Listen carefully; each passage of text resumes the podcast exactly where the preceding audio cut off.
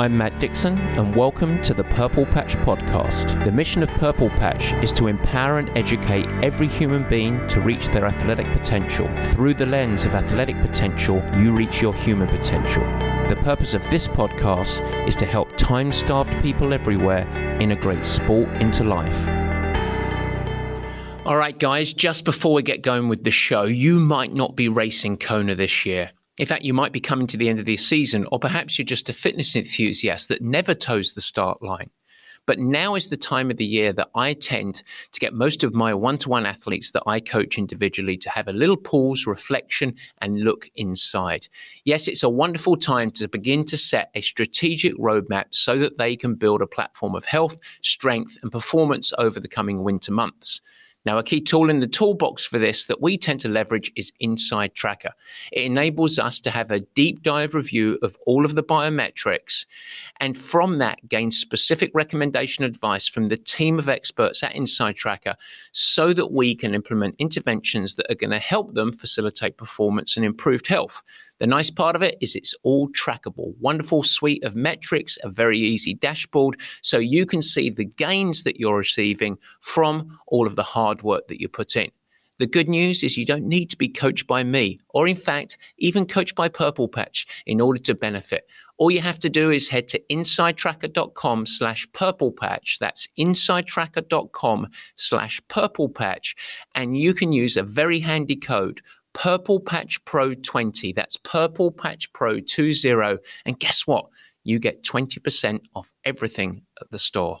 All right, with that, it is a biggie today. Let's get on with the Purple Patch podcast.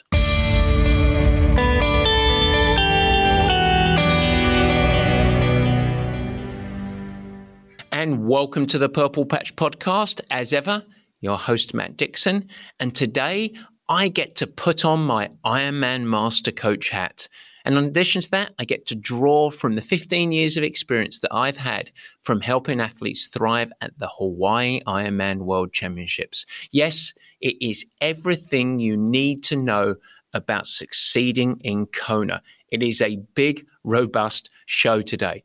Now, Purple Patch has been privileged to actually guide more than 750 athletes to qualification at the World Championships.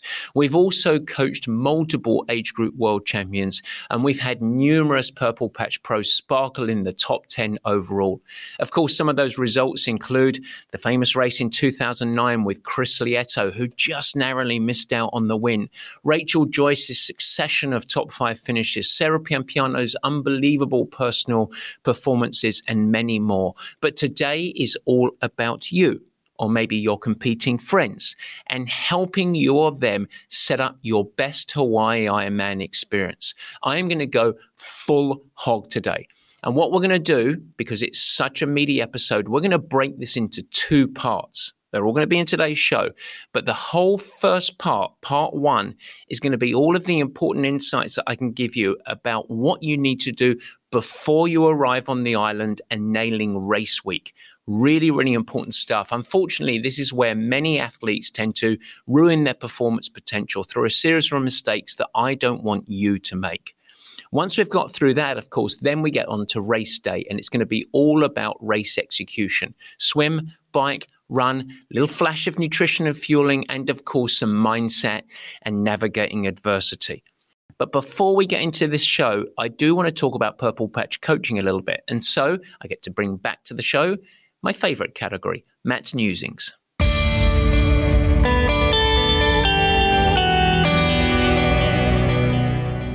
For Matt's Musings this week, I want to talk about Purple Patch coaching. Now, this is something that I'm really proud of. It's also something something that's a little bit personal okay, with myself and the coaches. We've got a really small, dedicated, cohesive group of coaches that love to support each other, work with each other so that individually we can help athletes like you thrive. And I honestly believe that there is a difference in the mindset and the application of how we tend to coach at Purple Patch. Now, I should preface there are a ton of really smart coaches out there doing very good work. But unfortunately, one of the patterns that I see is many of the very smart coaches really struggle with the specific needs and schedules of time starved athletes. They end up accidentally forcing athletes into their own system of being, their own coaching methodology, their communication schedule, and that creates friction, tension, some really challenging. In fact, the sport often becomes a monkey on the back rather than having a coach that can help accelerate your performance. Now, while it takes more work for us, the coaching team, we tend to take on a different lens of how to operate as coaches. We apply our methodology, and of course, you know that we have a distinct methodology, but we apply that methodology to each individual athlete, but build the specific approach around the specific needs of your schedule, your life, and the communication style and system that works for you. Our mission is to integrate into your life and build a fully custom program for you that fits into how you go about living. And so we then work to align our communication style, our feedback to support you, how it best suits you. And it's a really different way of doing. How I might coach Johnny is very different than maybe how I coach Jane while we're under the same system and methodology. Now, once we've got this up and running and flowing, then we can start to build some education, deep dive, and support around all of the other areas that impact your performance. That might include things like sleep habits, nutrition, time management, anything else to ensure that your journey not only prepares you for race performance, but also positively improves your life and work performance. And this, this is the heartbeat and the difference of our one to one coaching to ensure that we build it around the needs and the systems of each individual athlete. Make it work for you. And it's why I believe we not only have a lot of success helping our athletes thriving racing, but we're also really good at retaining athletes over the long term because it works for you. And I believe that this is the purple patch difference. And I think actually it is what all coaching should be. So if you're a coach out there, listen to that last section and perhaps think about applying it to your own methodology. If you're thinking of a change or an evolution, or maybe you're thinking about stepping into the dirty, murky world of coaching, why don't we set up a pressure free chat? Reach out to info at purplepatchfitness.com. Let them know, why don't you, that you heard about the purple patch difference on this show. We'll then set up a pressure free, no strings attached chat and see whether we're the right fit for you. I realize that we're not the right fit for every athlete, but when things do align and then performances sparkle. All right, with that, I hope you're inspired because we are going to spend the next block of time talking about Kona. I am excited. It's almost that time. And ladies and gentlemen, Barry, it is that time. It's time for the meat and potatoes.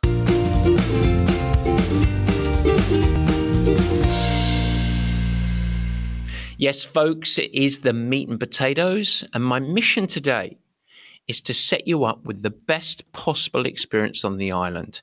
But on top of that, I want to help you dodge many of the pitfalls that so many athletes stumble into. As I promised today, we're going to break this up into two parts. The first section of today's show is going to be all about before you arrive and race week. Then we're going to dive into race execution. And so, if you think you've got one dialed section and not the other, at least you know what's coming. In part one of today's show, we're going to try and identify three big lessons for you. The first of the key strategies that you can implement right before you travel so that you arrive onto the island really fit but also fresh, and you're ready to handle the craziness that makes up Kona Week. We're also going to go around a framework to optimize your actual race week there, how you plan the appropriate training so that you can start to sharpen and optimize and get ready, while also maximizing the Kona experience, which, if it is your first time getting ready for the Hawaii Ironman, it is a magical week. And finally, I'm going to add on a quick hit list of answers to some of the most common questions that we get from athletes around race week. Once we've passed with that, we can shake it off and we'll move on to talking about swim, bike, and run on the actual race day. Without further ado, part one, let's get going. The reason that we're structuring it like this is let me be clear. If you want to have a great race day in Kona, and then a successful Ironman experience absolutely begins before you even step foot on the lava. Yes, before you even travel.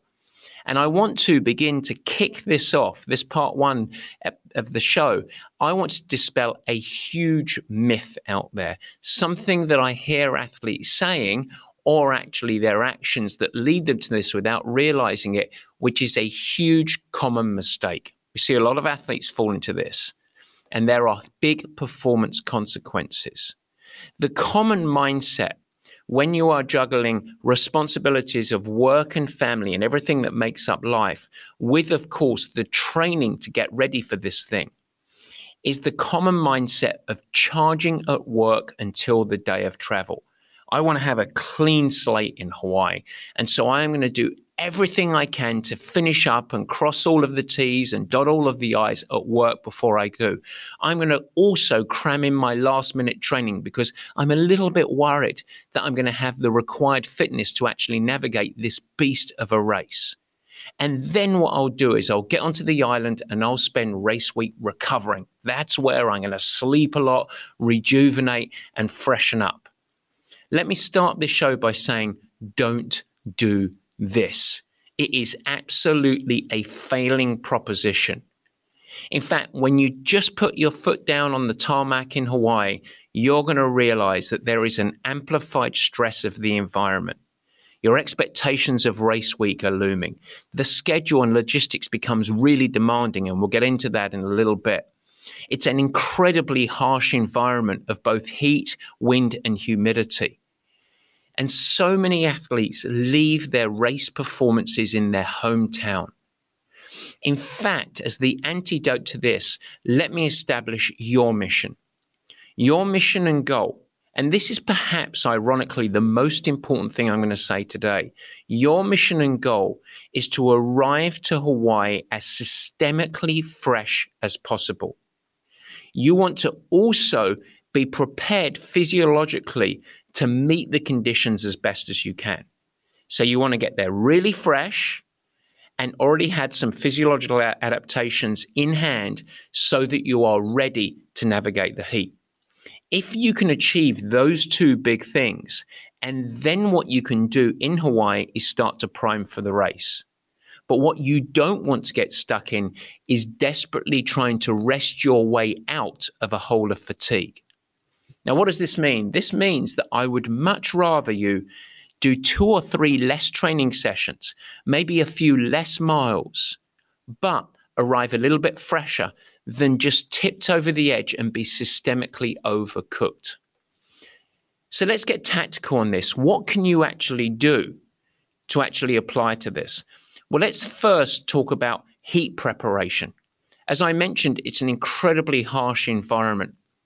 And so we have a heat protocol that we love athletes to go through. In fact, I'm going to break this down a little bit as a part of this show. But if you want the specific details of our heat protocol, we'd be happy to share with you. All you have to do is email info at purplepatchfitness.com and we'll be happy to send you the specific line by line of the protocol that our athletes leverage. But the quick headline news of this your heat preparation begins about two weeks before your travel day. Not two weeks before race day, before your travel day.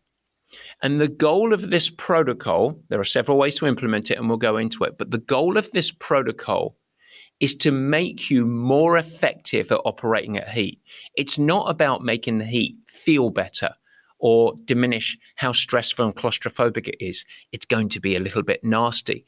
But we can boost physiological adaptations that are going to equip you to become a more effective cooling machine.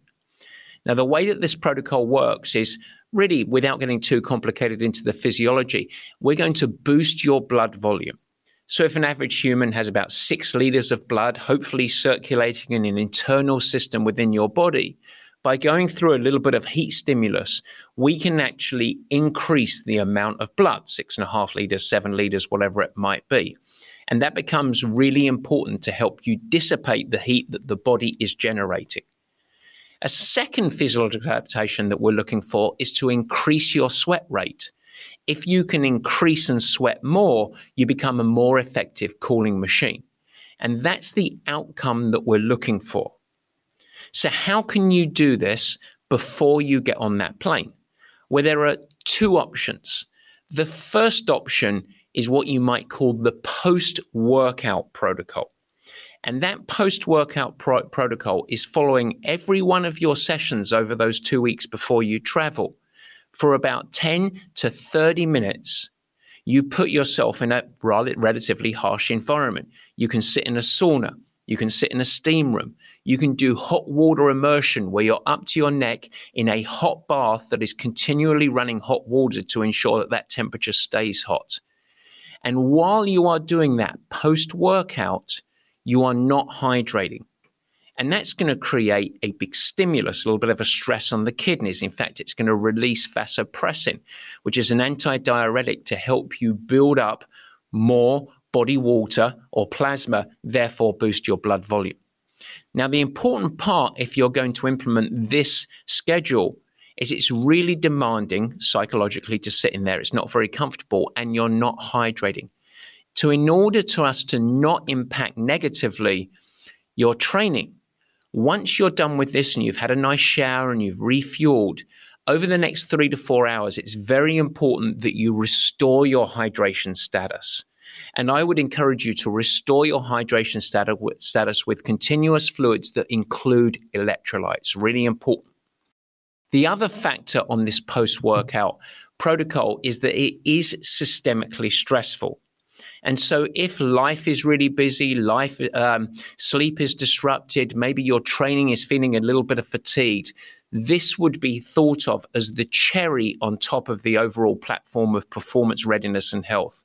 And you can remove that cherry and still have a lovely cake.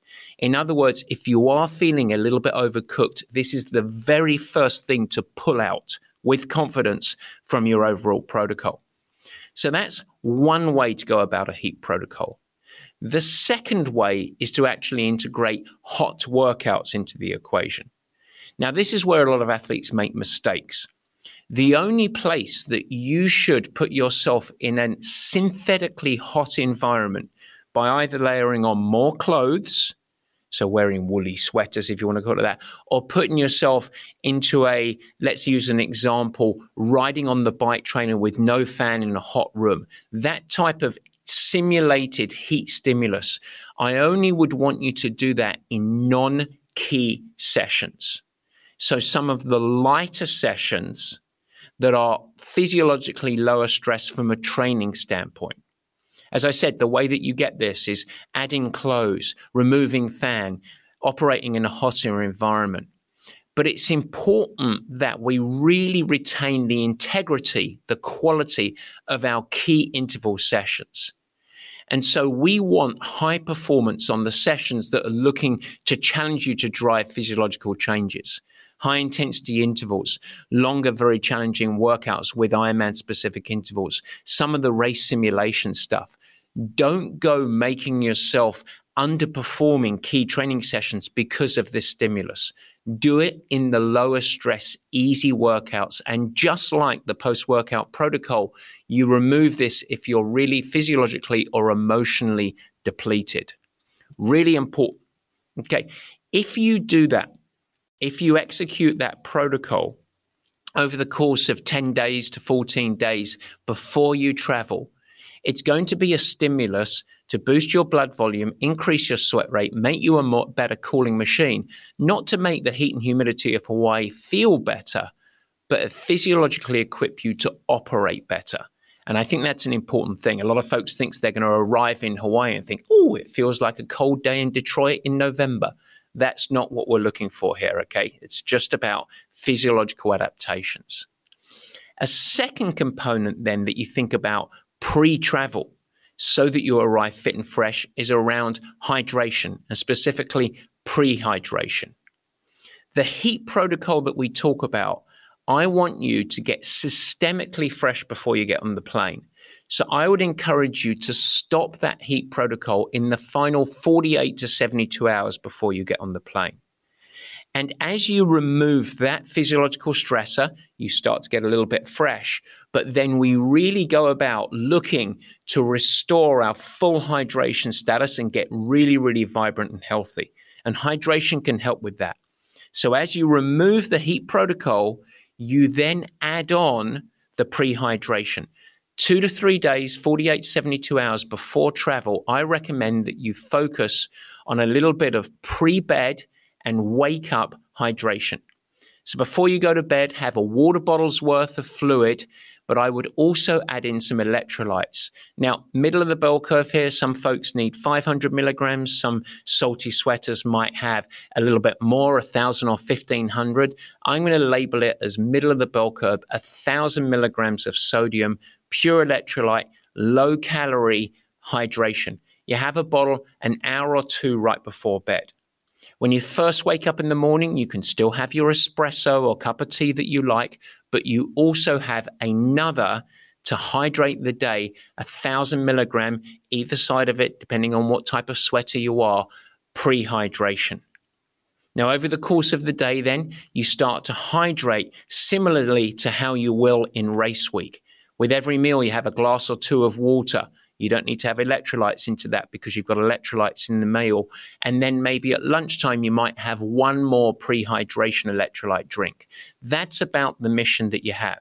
You don't need to turn yourself into a camel. You don't need to be Gatorade, uh, strapping a bottle of Gatorade to your arm and walking around with it. Morning, evening, glass of water or two with meals, you're pretty much good to go. And you are going to fully restore hydration status before you get on the plane. All right. So we've got heat protocol. We're going to do that for the two weeks before travel, stopping about 48 hours before. We've got a little bit of pre-hydration about 48 hours before as well, where we're going to boost up our hydration status. And then, in addition, you've got two other key factors. Avoid any really hard training in that final 48 hours. So I'm really looking to boost your systemic health and in the last week or two before, if you can, really prioritize sleep. A cool, dark environment, making sure that before you get on that plane, and you are most likely going to have time zone shifts, you can get some really high quality sleep. We know that when you first get to the island, the first 24, 48, maybe up to 72 hours, you're going to have disrupted sleep. It's a new bed, a new environment, harsher conditions, you've got time zone shifts. So, why don't you pad up some good health and go from there? All right, is there anything else that we can do pre travel? Yes, the good news there is. You should absolutely focus on really high quality eating, tons of vegetables, lots of proteins, lots of good fats. As our training isn't particularly hard in that last couple of days before travel, you're probably having a good breakfast with plenty of carbohydrate. Don't shift your eating habits too much, but really make sure that you are getting plenty of vitamins, minerals, good proteins, good oils. That's going to be the backbone of a really healthy diet to get going. If you can do this, if you can prevent that last minute work charge that we talked about, you can execute a heat protocol and you can get a really good platform of sleep, eating, and prehydration and get onto that plane, not systemically tired, it can be race changing. It can truly be race changing. And it's a really important high value component. If you do this, you will have physiological adaptations to help you operate in heat better. You'll be systemically fresh, but most importantly, it frees up Kona week. You can move into priming and not desperation. And I think that is high, high value. Good, done. What about race week? This becomes really important as well. And oh, the excitement of race week. You are here, you've been training for the Hawaii Ironman World Championships. Everyone around you looks like they are significantly fitter than you. That's the common emotion that everybody gets, by the way. And there becomes a real tension a balancing act over race week. Because ultimately, most athletes that are going to Hawaii, there's a mission to really maximize the Kona experience. You want to make sure that you have great fun and enjoy it. It's a once in a lifetime opportunity for many athletes. At the same time, on the other side of the equation, you don't want to sabotage your race performance. You don't want to take action during race week that is going to make the race day miserable and last much longer than you want it to do. So let's dial in the best approach for you. The first thing and I mean this seriously, is plan your week. Actually, being a little bit anal here, and for many of the listeners, that's not too hard. I know, I know because you're very type A, all of you Kona athletes, but it is worth having a schedule, being really highly organized. Now, I should preface this that by having the plan and having the schedule, you will have to adapt and you should be okay adapting and managing. But with a framework to operate, it's going to remove a lot of the cognitive stress. Now, within this schedule, I would recommend a few things. First, your training. Typically, the vast majority of training is better done first thing in the morning. The only little uh, shakeout of that or the difference of that is some athletes love to do a little pre dinner shakeout or an easy swim or something like that. That's great. But the majority of your training for most Kona athletes, it's better to do it when it's cooler, a little quieter, get the training done. That's the important part because that's you priming your body and then go on with the really, really rest of the day. That becomes important. Now, when you do that training, it will still feel hot. There's a high likelihood that in the training sessions you might not feel great or sparky. But remember that the training isn't there in Kona Week for you to chase validation. The role of it isn't to tell you that you are ready. You got ready over the last months of training. This is about getting the body and the blood moving, getting primed up, and over the course of the coming days, getting you systemically healthy enough to really have a great race performance without you feeling, as they call it in endurance terms, flat. So, some work is important, but that work shouldn't be chasing validation that you're ready. That is a question that can only be answered on race day. Now, under the banner of training, a few tips that I can give you. Firstly, the swim is very busy. If you're going to do it in town, realize there's typically a lot of traffic in the town of Kona. Parking is very tough. You want to give yourself more time. If you're going to go and do a 15 to 20 minute swim, that's an hour of your schedule mapping. You should also consider riding safely. The riding in town can be very busy. A lot of people that are excited, a lot of locals that are maybe a little bit frustrated. It's often a good thing to get out of town a little bit, get out onto the highway, and do some of the riding where you're not in the stoplights, not in the traffic coming out of the side uh, roads, etc. And I think that's really valuable if you can do that. And so, if you're going to go and do an hour and a half or two hours on the bike four or five days before the race, you want to think about that as a three hour block of time. So, at least one and a half to two X the time that you'll actually be riding. That's what your schedule demands. In the run part of it, I absolutely recommend that you avoid the heat of the day. So run when it is cooler and absolutely ensure that you avoid ego running. So many athletes get out there, get excited, test themselves, and run way too hard. Of the three disciplines, the running is the one that should be kept really quite easy in race week. It becomes important. So that's the training section in race week that's important. What about meals? Now, depends on your accommodation. I'd recommend plenty of cooking at home if you can. If dining out is the option, you should think about getting reservations. The dining in Kona, uh, it's not the best. The restaurants aren't high class. This ain't New York. And so I recommend getting good reservations well ahead, make a plan, schedule it, and eat on the earlier side. If you can be eating at 5 o'clock, 5.30, 6 p.m., I think that's going to give you a window to digest food and get to bed nice and early. Registration. You can register almost any day leading up to the race. I would recommend doing it very early, right when you arrive that day or the next day. Get it done, get it clear, dial it in, set it, and forget it. And that leads me to the expo and all of the other race experiences. There are so many components of Race Week that are really fun. There's the Parade of Nations, there's the underwear run, there's the expo with everything and all of the equipment out there. There are so many things to go, do, look, and see, but they can also deplete you. going around and around the expo, standing out in the sun, waiting for the parade of nations, whatever it might be.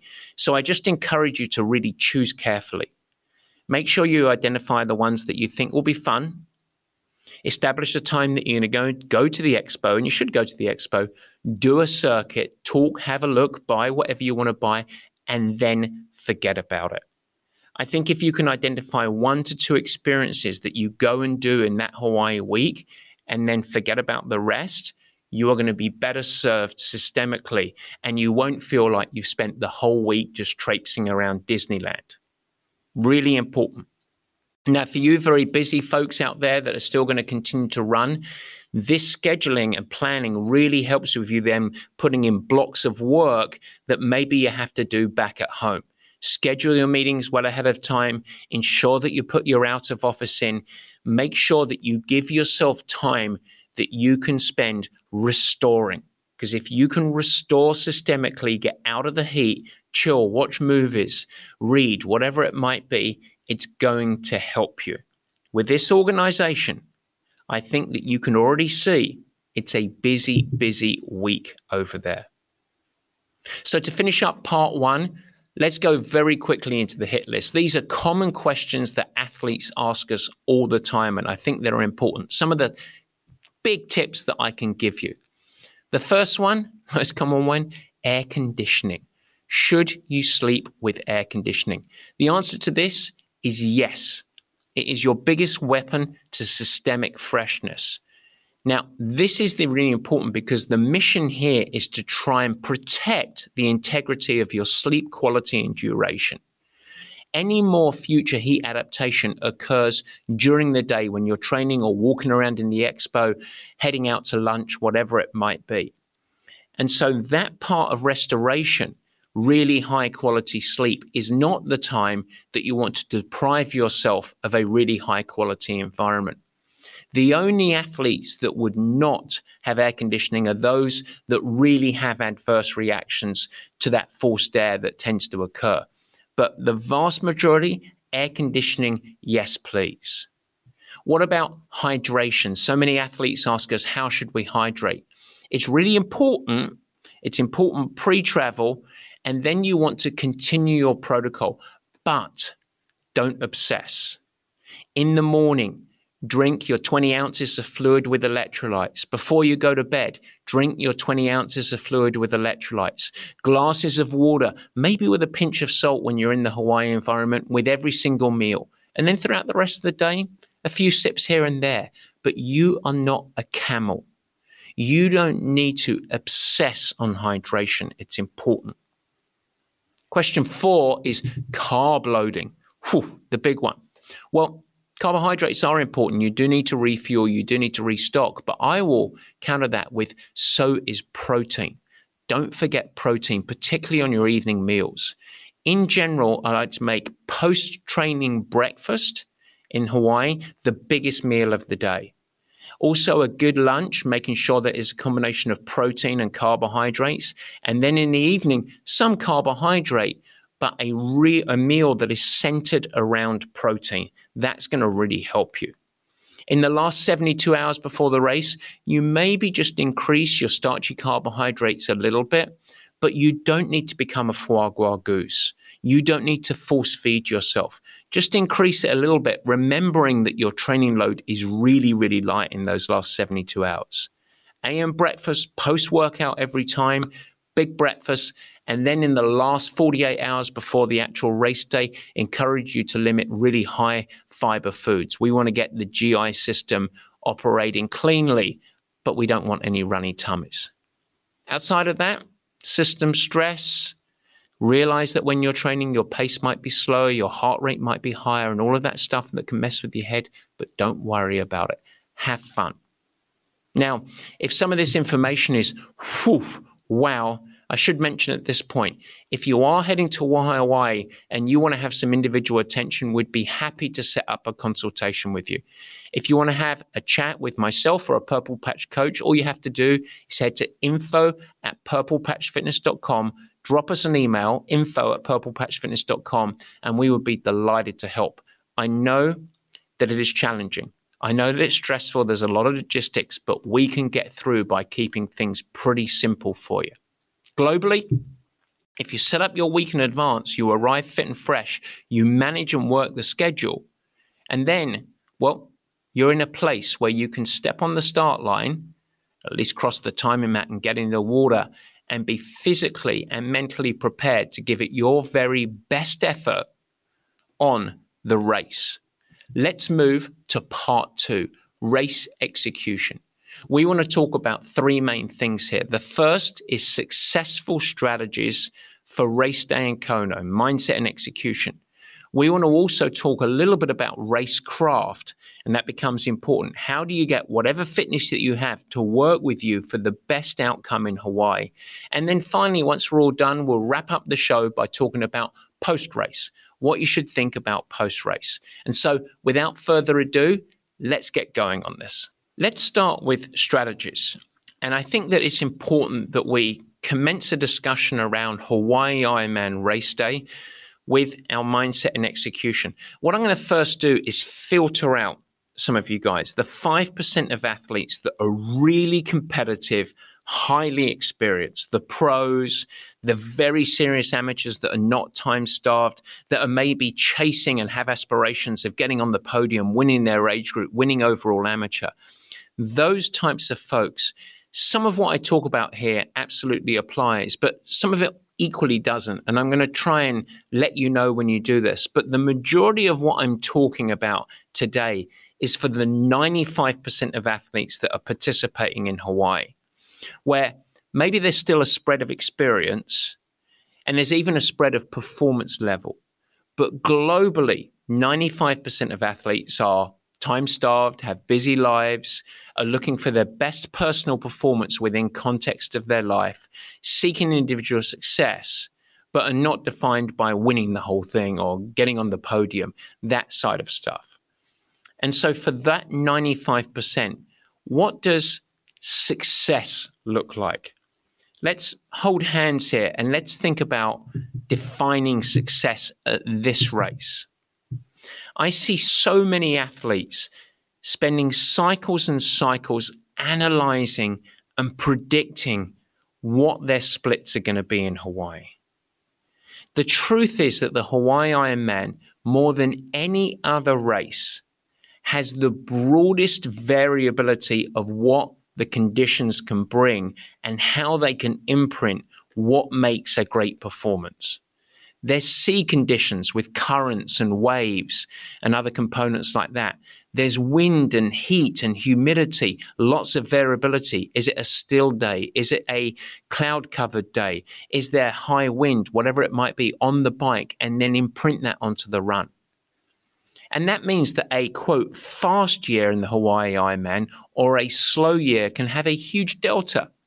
There could be 5, 10, 15 minutes of difference in the swim that are both equally good. There can be 10, 20, 30, 40, 50 minutes of slower bike riding that still makes up a really good bike performance. And so, if you want your best race performance, the truth is that it's never going to come from you chasing splits.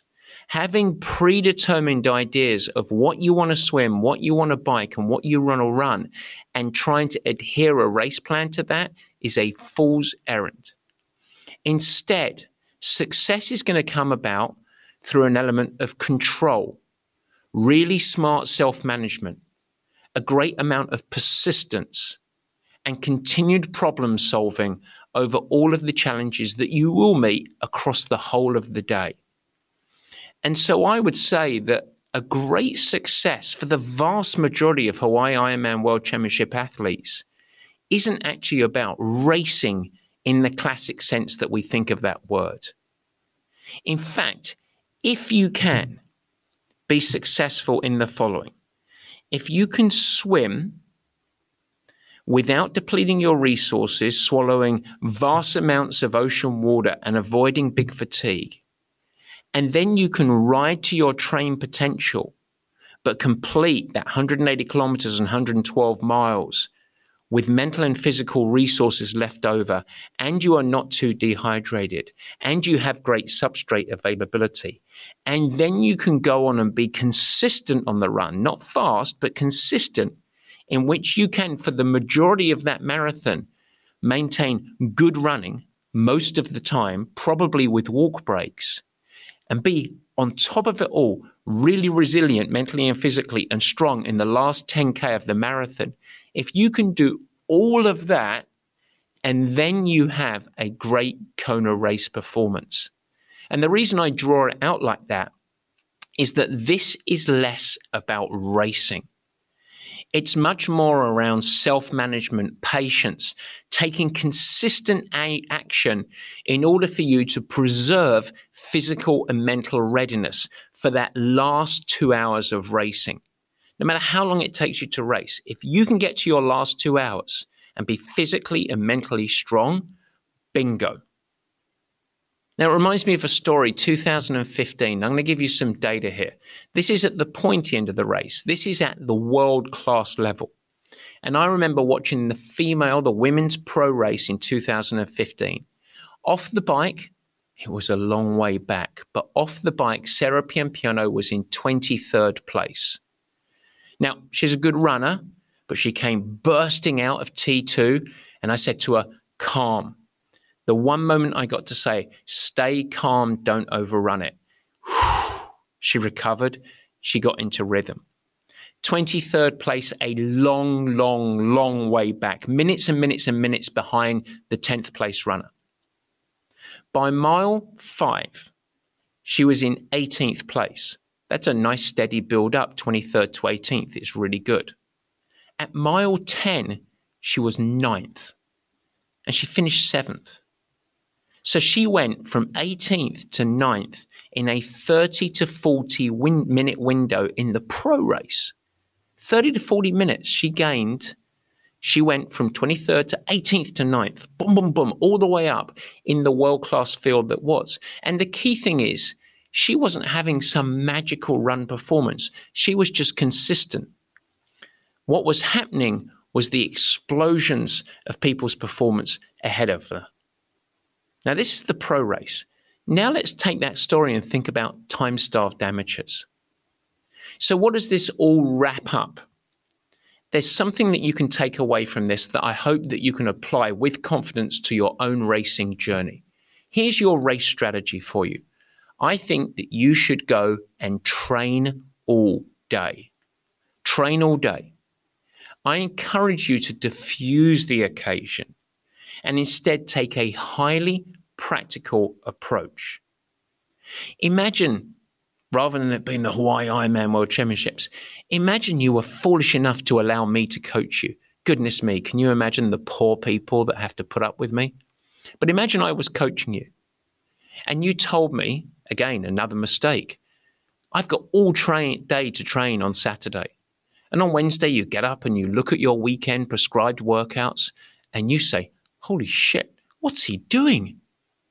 Because I've prescribed on that Saturday 2.4 miles of swimming. And then I say, get out as quickly as you can, get onto the bike. I want you to go and ride 112 miles. And after that, I want to challenge you. You're going to go and run 26.2 miles.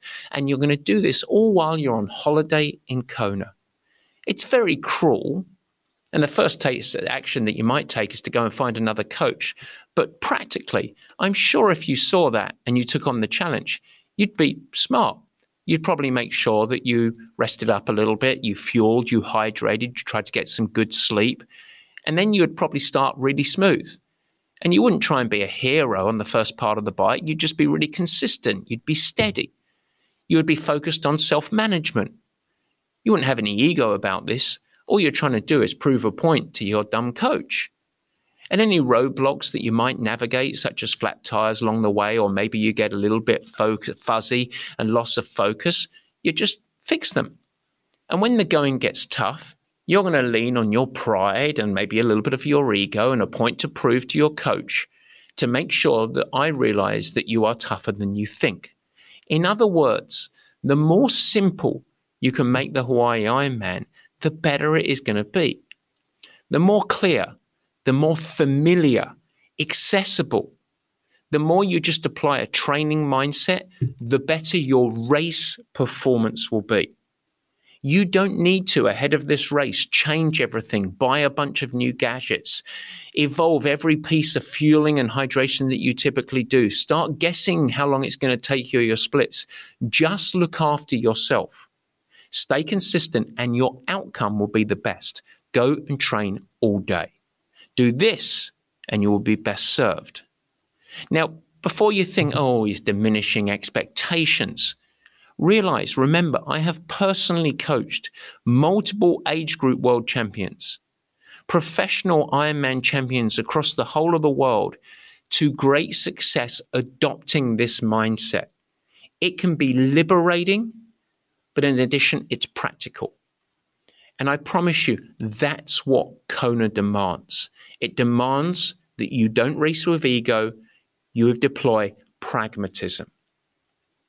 So let's talk about the key elements around racecraft. Now, this could go on all day, and I'm going to try and do a quick and dirty around Kona specific swim, bike, and run.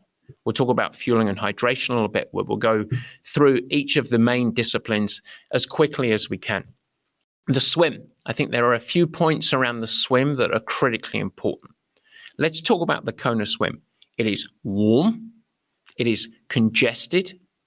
It is tidal, of course. It can often be very wavy. Going out, the way the tides work, it tends to be that you won't achieve a negative split. In other words, you tend to have to swim against the little current on the way back. It tends to take longer coming back. It is also emotionally challenging because it's effectively a straight line, a little cuss, and a straight line. Swim that way for a mile, swim back a mile. That's pretty much it. Now, while it's wide and there's a lot of space, it also is in moving water. And the beauty of the crystal clear water is you can see the bottom, and that amplifies the risk of seasickness because you're swimming and moving while the floor of the ocean, at least I think typically, is not moving.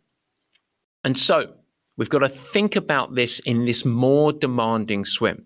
You add to it the warmth of the water, you can have a little bit of overheating that starts, and it's very salty. And with the choppy turbulence and the fact you're doing it with a couple of thousands of your friends, even with the new wave starts, you are going to ingest some fluids in this. So, in other words, ultimately, it is, I hate to tell you this, a tough swim. So, I would recommend in the swim that you line up relative to your pace. And the vast majority of athletes benefit from lining up to the side of whatever wave you're in. Give yourself options to get out of the congestion. If you're right in the nucleus, you're going to get hit and you're going to get hit a lot. There is a lot of contact in this amplified testosterone fueled swim. Begin, stay calm, and the number one thing that's going to help you relative to your trained fitness is to swim in a straight line. Now, how do you navigate the mental challenge of this where it just feels like you're on a swimming treadmill? It's a long out, it's a long back. The best way to approach this is to break it down into sections. Now you have buoys every 100 meters, and so you can do buoy counting. That might help. But I really like athletes to take a little bit more of an interval mindset to ensure that they are gathering water and accelerating water back as strong as they can, restoring and resetting mentally. So a simple pattern might be something like 100 strokes where you're really focused and strong, 20 or 25 strokes where you allow yourself to reset, find connection, refine form, have a little bit of ins- double sighting so that you really ensure you're swimming in a straight line. 100 on, 25 off, 100 on, 25 off. Suddenly you've got two and a half miles that are broken down into sections to keep you on task. Very, very good to make it a process driven side of things. Now, before we move on to the bike, a couple of other things. Sighting becomes really important. The buoys are critical. On your way back, I would try and stay as close as you can to the buoy line. And the sighting ahead of you are going to be the main hotels, the King Kam hotels. Those are going to be the guides for you to get home. You'll swim to the right side of the pier and then you are going to exit. Now, with the time of the swim, and the turbulence of the swim, I would take your time coming out of the water. Don't be rushed, be really pragmatic. take time to rinse off, most athletes, and hydrate in T1. In fact, this is where, this is one of the detours. The more accomplished higher level athletes, they're waiting to fuel. But for 90% of Kona athletes, it's probably a good time to actually get calories in you in T1, taking your time, get some hydration, half a bottle of fluid, then get on the bike and settle. I think it becomes really important. The last thing that I'll say about this swim is you will get zero zero insights into how your day is going by looking at your finish time of this swim. It will almost certainly be slower than your regular Ironman swims, and there is a huge delta depending on currents and conditions. And so don't look at it and think I'm a hero or a zero relative to the outcome of your swim. I hope that helps. Overall, implement swim in a straight line. Best of luck. The bike course. There is no flat riding on this course. On paper, the actual terrain profile of this course is not difficult, and yet it destroys athletes. And so you can overcome the destruction by being really smart. Post swim, going through town, lots of crowds, very busy, exciting. Patience and settle. Really, really calm. In fact, when you're in town, you want to think more about trying to settle in and beginning your fueling and hydration. You're going to have a lot of external stimulus, all of the crowds, all of the twists and turns, begin your fueling. And then as you go through the sections of the course, there are a few things to point out.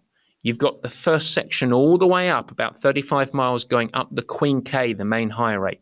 That is where you want to be very calm, very smooth. Don't get frustrated by some of the groups that might start to cluster there. Just participate, do the best you can, and don't forget to fuel and hydrate. You've then got a long climb up to Hawi. They say it's 19 or 20 miles. It's not really. The climb is a time where you want to A, fuel and hydrate. Big mistakes occur. People forget as you start to feel the first resistance coming up. But this is where you want to start to use the terrain looking to achieve wheel speed on the rollers rather than just riding at a constant power. And as and know this as you go up the climb.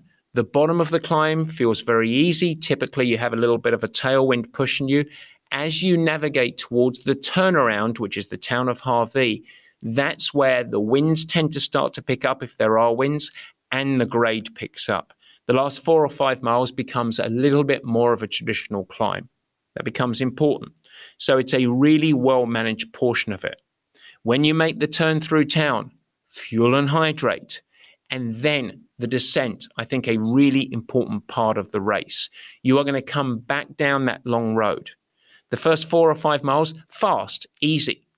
You want to think about making sure you're staying supple on the bike. If there is wind, staying really controlled, allowing your leg speed to pick up and be lighter, but you can't forget to fuel and hydrate. If you have a hard time hydrating at high speed, you want to make sure that at that turnaround, you've done a good job of gulping in a whole bunch of calories and getting them into your system as you're coming downhill. I would say the big surprise on that downhill is folks think mistakenly that once they make the turn, their next 20 miles is just going to be fast and easy. As you get to the bottom, the last five, six, or seven miles, before you're finishing that descent, there is plenty of work to be done. It can be very challenging sometimes. And so control your bike and don't forget to fuel and hydrate. Once you hit the bottom, you've got a nasty hot little climb for about a mile. That's not very nice. And then it is the last 35 miles heading into home. You are back on the Queen K, the famous highway. And typically, you're going to be faced with a headwind. I would say this is the most emotional part of the bike course, very challenging. And if you can retain good bike position and posture, maintain your fueling and hydration to keep your resources up, and stay mentally strong for the first 25 to 30 miles of that 30 mile, 35 mile section, it is hugely valuable in time gained relative to your overall splits. You actually having a really good bike split relative to your train potential but also setting you up for a really good run. It reminds me of another story in 2009. At this point, now Chris Lieto, clearly in this race, the strongest bike rider in the whole of the field. But at this point, he's only got 35 miles to go of the 112. At that turn onto the Queen K, he was give or take about 60 seconds ahead of the main group. 60 seconds. That's not a big enough lead against the fleet footed runners. By the end of the bike, 35 miles later, he had an 11 minute lead on the group. Now, there was some wind factor in there. There was the fact that the winds were shifting. He got a little bit lucky. He didn't get into some of the cross and headwinds that came a little bit down that section of road. But the interesting thing is his power output for that last 35 miles stayed very similar. He didn't up the effort, he just paced his bike very, very well. He ended up coming second in that race, and it was all anchored around a great patient riding performance.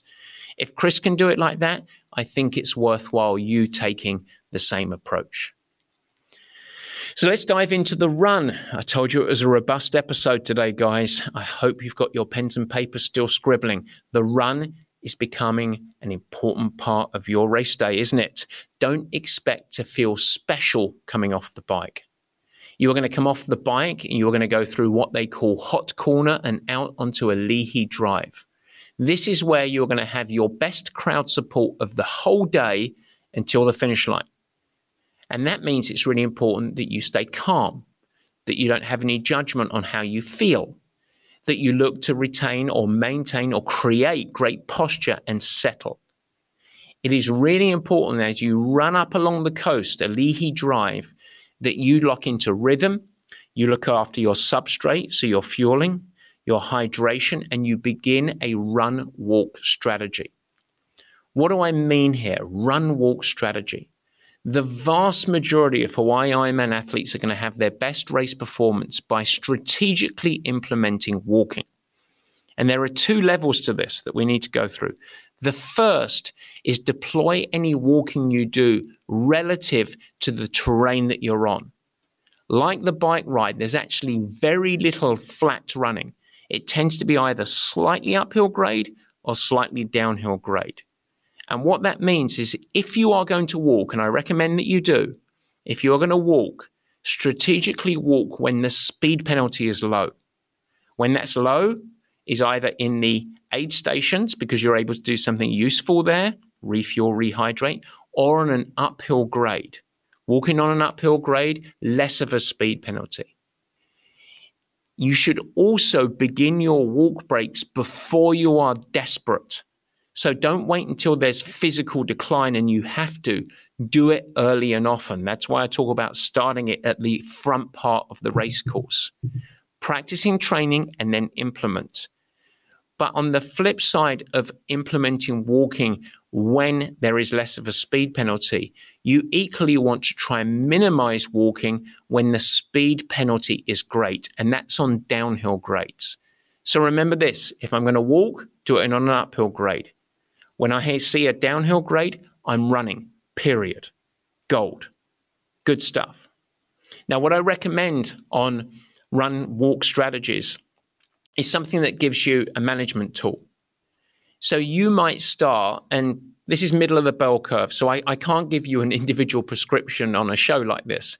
But let's imagine that you're going to start your run walking while we've got the terrain in the back of our head with somewhere around eight minutes of running and 45 to 60 seconds of walking. Eight one, eight one, eight one. If you really start to decline, and that eight minutes is impossible for you to hold good running form on, then you should strategically move down and shorten the run. You might go to a six minute, six and one, six and one, six and one. And then if your legs start to crumble even more, you might move to a four minute, then a two minute. And even if you're going minute on, minute off, as you're coming home, you are still managing the run.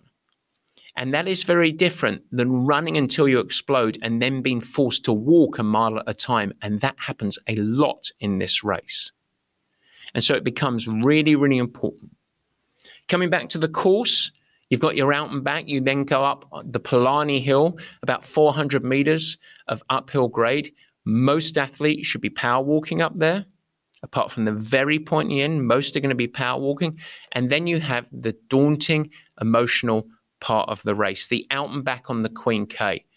This is what you've really been trying to do over the course of all of the swim, out of the swim, the bike, and the front part of the run is to deliver yourself to this part. And the athletes that have underfueled, underhydrated, overworked, and haven't done a good job in pacing, this is the point of the race that many crumble. If you can be strong, consistent, and in a management mindset all the way out, the famous energy lab, all the way back, your race performance is great. And so it's all about delivering yourself with patience and persistence to this point. Now, let me add to finish up the show a couple of points on fueling and hydration. The simple truth is, you heard me talk about the bike, and I said hydrate, hydrate, hydrate, fuel, fuel, fuel. You can't catch up on hydration. And so why that's why I focus so much on this. You should be hydrating in this race with a high electrolyte solution that has low calories. It's very, very difficult to hydrate enough in the Hawaii Ironman if you have got high calorie concentration in the bottle as well. Start early, never skip, never miss. We want to get off the bike not too dehydrated. You're not going to maintain hydration status, but not too dehydrated. Very, very important. Okay. On the fueling, learn what works for you in advance and have a plan. It becomes really important. If you want some numbers as a baseline, I think each of you should be riding at consuming 60 grams of carbohydrate per hour or more. Now, the way that a lot of our athletes tend to implement it is the first couple of hours, they're very sugar focused, gels, blocks, chews, that kind of type of component. In the middle of the bike ride, they may be a bit more macro focused. So energy bars, maybe supplemented with some gels, but a little bit of fat and protein in there as well. And then as they hit the back end of the bike all the way through the run, they shift back to the sugars. That becomes the general rule. But it's important that you find out what works for you. All right. A couple of final snippets that become really critical. And I think this is important. I hope that this last little section around race day execution is the stuff that you can remember and draw on when you're in the heat of the moment. Number one, remember this how you feel at any moment has no reflection of how you might feel for the rest of the race. And so, if you are going through a dark patch, and every athlete does, take action. Don't judge yourself, stay strong mentally, and be patient, but take action. It becomes really important. How you feel now isn't how you have to feel for the rest of the race. So, don't let your mind drive you into a pit of despair. Number two, self management. Some of the action I ask you to take, this is where we can get granular and practical. If you've got GI distress, your stomach feels bloated, you're feeling a little bit burpy, keep hydrating, but don't fuel for a while. You need to get the calories passing through the system. Okay, so keep hydrating. Electrolytes are okay, but you want to dilute the calories that are in the stomach. That's a good general rule of thumb. On the flip side, if you're riding or running along and you're starting to lose motivation, you get grumpy, moody, you get frustrated with the person that brushed by you, you start to lose focus, maybe a little bit dizzy, you need calories. And it doesn't matter what your fueling plan is, you need sugar. Get it in you. Really important. Stretches where you feel great you feel wonderful. The legs are powerful. You're excited. This is the best experience. Fuel and hydrate. It's a great time to take on calories as it is at the top of the descent. Fuel and hydrate when you feel good. And finally, expect in this race to go through some serious lows. It's normal. All you have to do is work your way through them. And so, as I said, as your race strategy, train all day. If you can train all day, you're going to be in a great place. Oh, and one more thing before I let you go. You are allowed to have fun, you realize that. This is a magical experience. So, for you guys out there that are newcomers, this is your first Hawaii Ironman experience. I want you to do something for you. And I want you to enable yourself to have fun. But there are two components in this life experience that you're going to take on. There are two components that are important. The first is at the start. There is nothing like the start of the Hawaii Ironman. And so give yourself plenty of time, get checked in, get your bike sorted, pump your tires, but get into the water a little bit early and swim out, tread water, turn around and pause. And look at the sun coming up behind, the mountains behind, the venue that is the experience, and set a little bit of gratitude for you being there and have a smile on your face because you're just about to take on the biggest challenge of your life, but also one of the most special things in your life.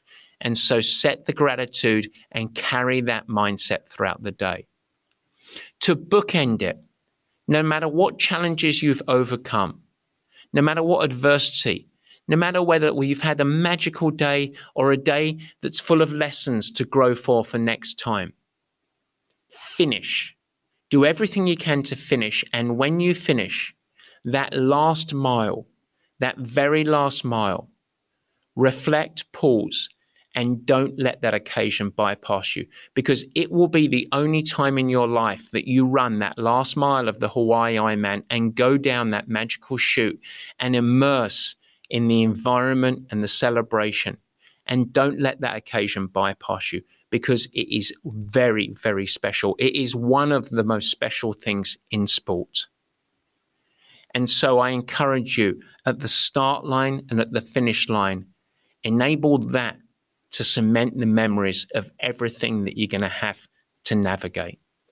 Enjoy it after your race. Give yourself 72 hours. Pause, reflect, celebrate, eat whatever you want, but don't go into analysis. If you have a great day, wonderful. If you have a challenging day that's full of lessons, that happens. It's a growth opportunity.